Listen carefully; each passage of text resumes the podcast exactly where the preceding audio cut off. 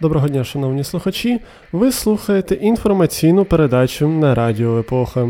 Заходьте на radioepocha.com, щоб дізнатися, як можна нам допомогти, де ще нас можна послухати. А ще слухайте Радіо НВ, бо окрім нас там є ще ціла купа кльових подкастів. Ну а цю інформаційну передачу для вас веде, як завжди, Микита Корнієв.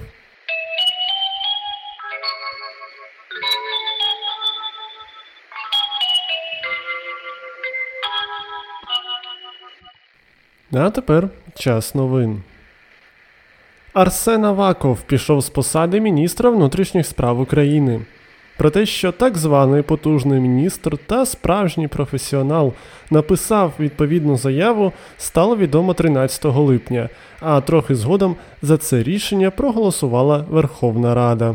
Аваков, якого у народі називають більш коротким прізвиськом, не пішов після вбивства Катерини Гандзюк не пішов після поліцейського свавілля у Кагарлику, не пішов після вбивства копами маленького Кирила Тлявова, та не пішов після масової стрілянини у броварах. Не переконали потужного міністра і численні акції протесту. Але пішов Аваков тоді, коли на горизонті з'явилася перспектива обійняти посаду віце-прем'єра. Про те, що Авакову можуть запропонувати цю посаду, заявив керівник фракції Слуга народу Давида Рахамія. Тим часом наступником Авакова на посаді очільника МВС став Денис Монастирський, у минулому експерт команди Зеленського з питань реформування правоохоронної системи, член фракції Слуга народу та голова парламентського комітету з питань правоохоронної діяльності. Як влучно підмітили коментатори в інтернеті, прізвище монастирського дуже красиво поєднується з народним прізвиськом його попередника.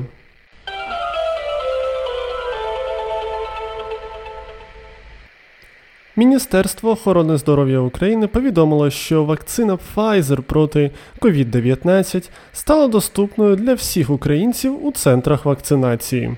Втім, через обмежену кількість цієї вакцини Pfizer продовжать вакцинувати тільки пріоритетні групи.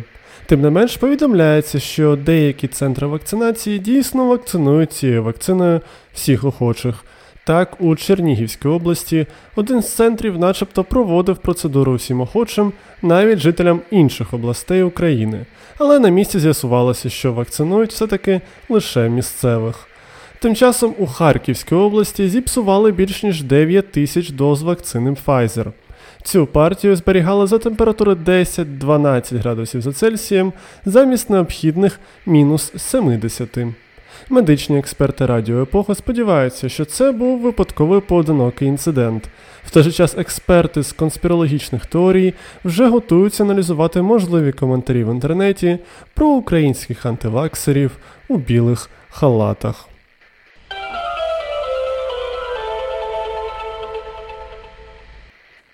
У минулому випуску інформаційної передачі ми вже розповідали про те, що СБУ заявило про викриття масштабної криптоферми, яка крала електрику у Вінниця Обленерго, а Вінниця Обленерго заперечувала цю крадіжку.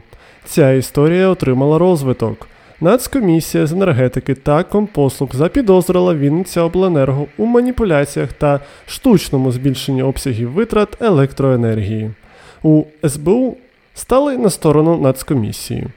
Але пізніше засоби масової інформації повідомили, що криптоферма насправді виявилася it компанією MMI Engineering, яка має договори з Вінниця Обленерго на поставку електроенергії, а також платить за рахунками, за комерційним тарифом та за показниками лічильників. У MMI Engineering вже заявили, що дії СБУ паралізували діяльність it компанії, а вилучене обладнання коштує 30 мільйонів гривень. Втім, найкращі it спеціалісти країни, коментатори в інтернеті, вже пояснили, що на криптофермі слеш it компанії не майнили криптовалюту, а займалися менеджментом ботів у одній з онлайн-ігор. Інші припускають, що ще за тиждень з'ясується, що Вінниця Обленерго взагалі за контрактом з НАСА розміщує їх сервери. В будь-якому разі, тепер вже черга СБУ пояснювати, чому їх нібито спеціалісти не можуть відрізнити нібито криптоферму від нібито цілком легальної it компанії. А Радіо Епоха продовжує стежити за цією українською адаптацією серіалу Кремнієва Долина.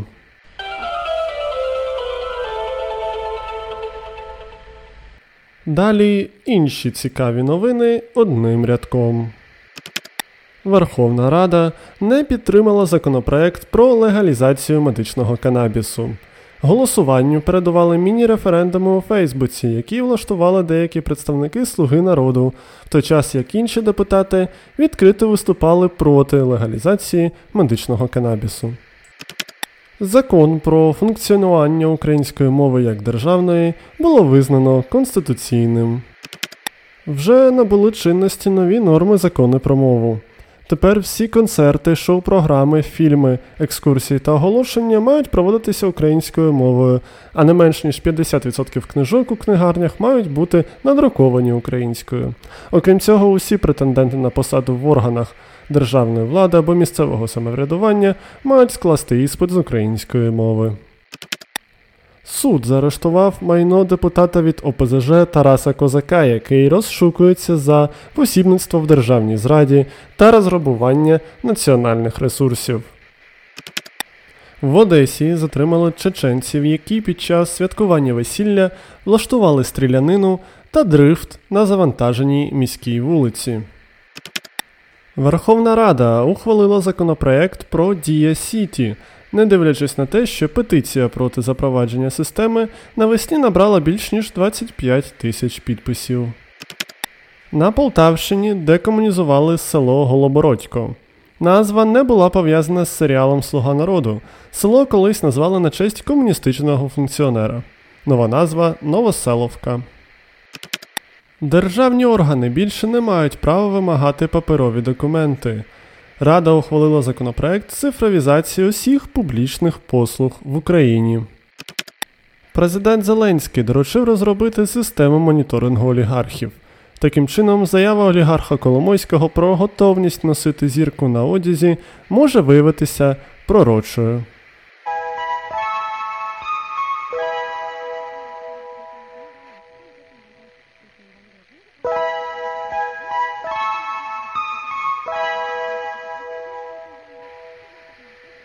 Деякі європейські країни поступово відкривають свої кордони для звичайних українців, тому є надія, що колись Європейське бюро Радіо Епоха запрацює у штатному режимі. Втім, поки що Василь Полянський готує для вас європейські новини віддалено з України. Доброго дня, шановні слухачі. Може хтось відчує дежавю, та сьогодні я знову розповім про те, як Париж стає ближчим до туристів. Як повідомляє РФІ, у п'ятницю 16 липня Ейфелева вежа знову відкрилася для відвідувачів після паузи, пов'язаної з епідемією коронавірусу. Офіційно Франція вийшла з карантину 30 червня, однак Ейфелева вежа, як і раніше, залишалася закритою. Таке запізнення пов'язане з тим, що столичній пам'ятці потрібно було багато часу, щоб привести все до ладу для нормального функціонування в умовах коронавірусного протоколу. Також замість 25 тисяч відвідувачів вежа приймає тільки 10 тисяч людей на день. Щоправда, усі позитивні новини щодо покращення культурного життя Франції затьмарені масовими протестами, що наразі відбуваються в країні. З 14 липня у Франції розпочалися акції протесту противників широкого впровадження санітарного сертифіката або так званого паспорта здоров'я, про що президент Еммануель Макрон оголосив напередодні. Зараз цей документ вимагають для входу тільки на заходи, де присутні понад тисяча осіб. Проте з початку серпня санітарний сертифікат потрібно буде пред'являти для відвідин кафе, ресторанів, торгових центрів, лікарень, будинків для літніх людей, а також для посадки на літак, в поїзди або автобуси, які здійснюють переїзди на великі відстані. Здебільшого протести є мирними, але скандальними епізодами громадського спротиву стали знищення двох центрів вакцинації населення. Один був затоплений пожежними шлангами, другий постраждав від підпалу.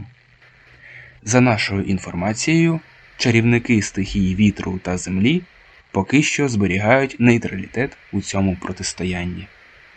З вами було Європейське бюро Радіо Епоха. Нехай щастить!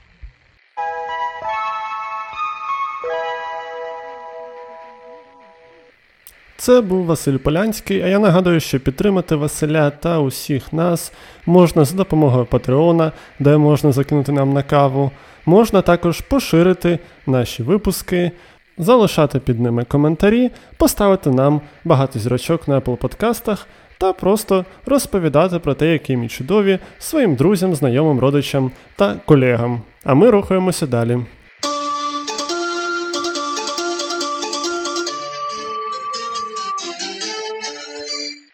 Новини спорту. Відомий український гімнаст, чемпіон Олімпійських ігор 2016 року Олег Вірняєв дискваліфікований за допінг. Комітет з етики в гімнастиці забанив атлета на 4 роки, через що Вірняєв пропустить не тільки Олімпіаду у Токіо у 2021 році, а й Паризьку Олімпіаду у 2024.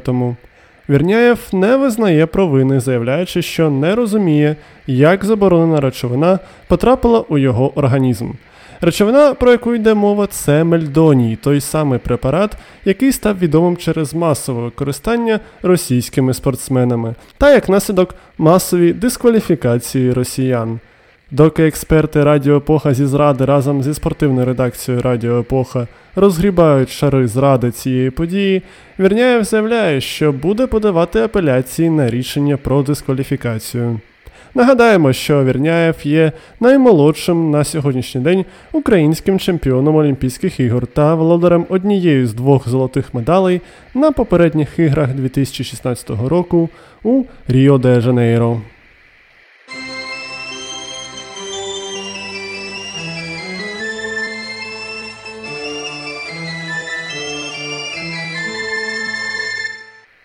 Допінг, як кажуть, підвищує продуктивність та надає сил. Так само, як і цікавинки від нашої запрошеної експертки Катерини Морозової, які, на відміну від допінгу, є абсолютно легальними. Доброго дня, шановні слухачі, і дякую, Микито. Сьогодні я дійсно спробую порадувати вас цікавими фактами. І для початку спробуємо трошки помандрувати, адже ми знаємо, що в реальності, якщо ти звичайний або навіть незвичайний українець, у тебе, скоріш за все, будуть проблеми, щоб виїхати кудись за межі України, принаймні цього року. Отож, перша новина така: закинутий іспанський залізничний вокзал перетворять на п'ятизірковий готель. Цей вокзал розташований в селищі Канфранк у горах неподалік від франко-іспанського кордону. Незважаючи на нежваве залізничне сполучення та нетопове місце знаходження, вокзал в селищі Канфранк виглядає ніби замок. Так, так, можете саме уявити собі замок. Або Чернівецький вокзал, збільшений в декілька десятків разів.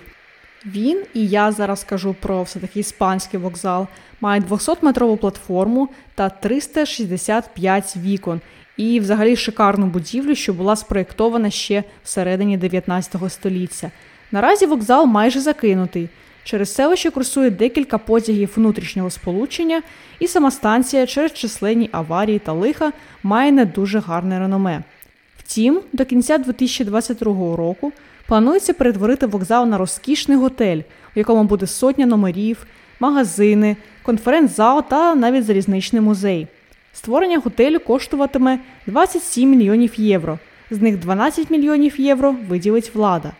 Також в рамках цього проєкту буде відновлений гірський 8-кілометровий тунель, що з'єднує Францію та Іспанію.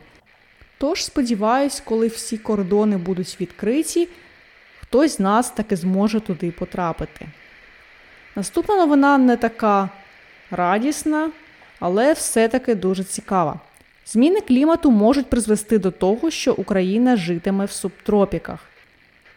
У 2019 році дослідники Швейцарської вищої технічної школи Цюриха спрогнозували переїзд більшості міст в субтропічні краї.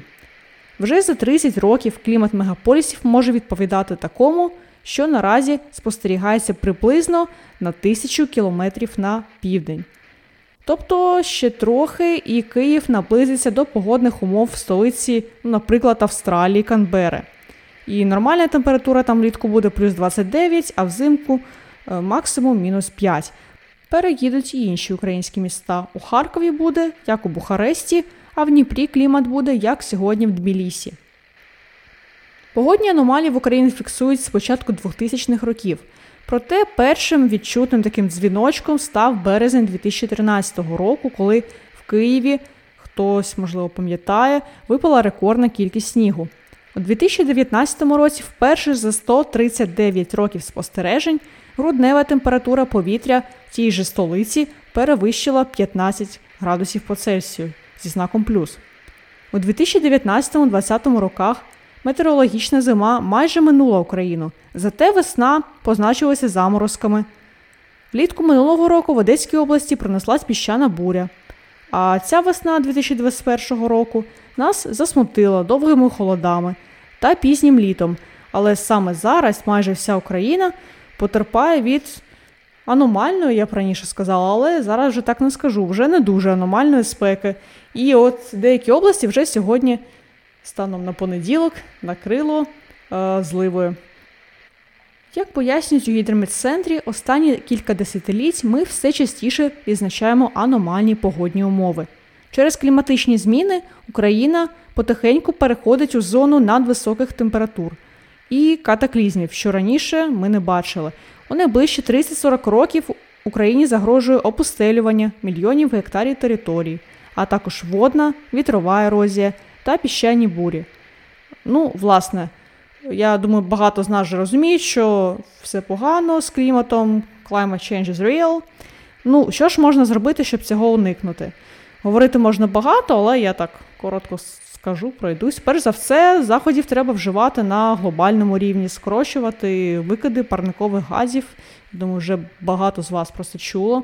А на місцевому рівні важливо, дуже важливо адаптуватися до змін клімату, що, власне, вже є неминучими.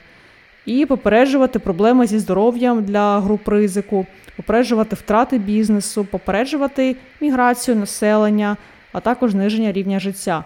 До речі, така маленька новина щодо е, людей з груп ризику під час глобального потепління. Агентство Barcelona Regional випустило мобільний додаток, що називається Cool Walks. Він створює різні маршрути Барселоною, враховуючи положення сонця і зацінення вулиць. Додаток працює в декількох режимах. Найкоротший шлях передбачає найшвидшу прогулянку з точки А до точки Б. Тіниста прогулянка це швидкий маршрут, але не по найспекотніших вулицях. І нарешті є режим вампіра, так званий маршрут, що повністю уникає вулиці з прямим сонячним світлом. Крім того, в карті додатку є позначки про питні фонтани і заклади, де можна сховатися в жахливу спеку. Я закінчую свою розповідь про погоду, а продовжить цю тему наш постійний ведучий Микита в рубриці Народна погода.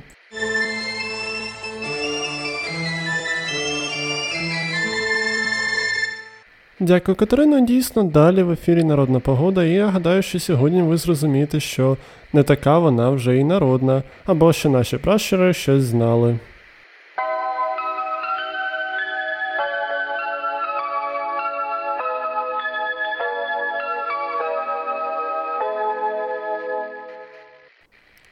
Двадцяте липня. Явдоха. Наші пращури помітили, яка Явдоха, такий буде і листопад що насправді досить сумнівно, адже у листопаді ніколи не бувало за 30 градусів спеки. Втім, зміна клімату може принести ще й не таке. 21 липня Прокопій. Наші пращури продовжують попереджати нас про кліматичні зміни. Казали, що як на Прокопія буде, так буде і взимку. 24 липня Ольга та Єфимія. Якщо в цей день сонячно, то урожай зернових культур буде хорошим.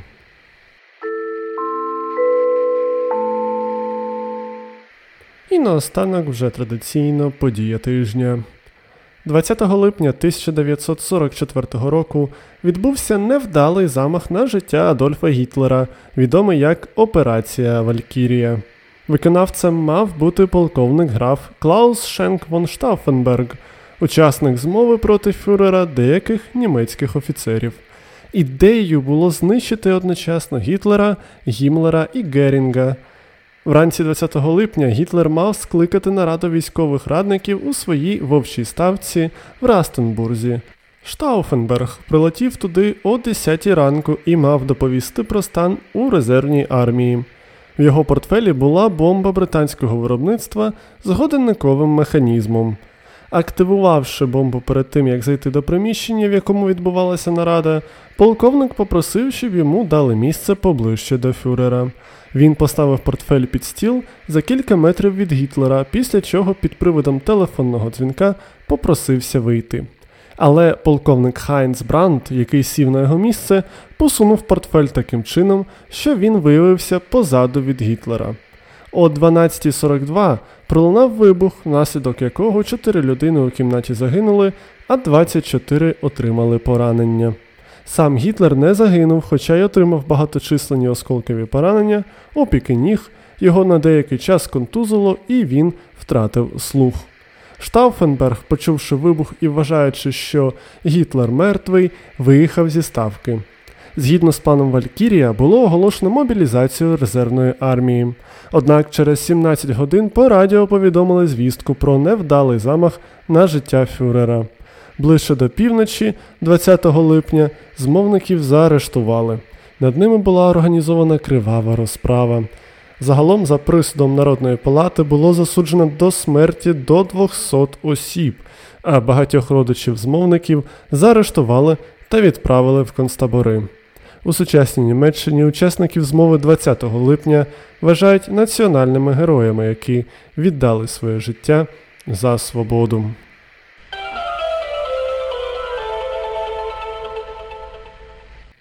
На цьому інформаційна передача на Радіо Епоха прощається до наступного тижня. Слідкуйте за новинами, і ми теж будемо слідкувати за новинами, щоб за тиждень підготувати новий випуск інформаційної передачі. Бережіть себе і нехай вам щастить!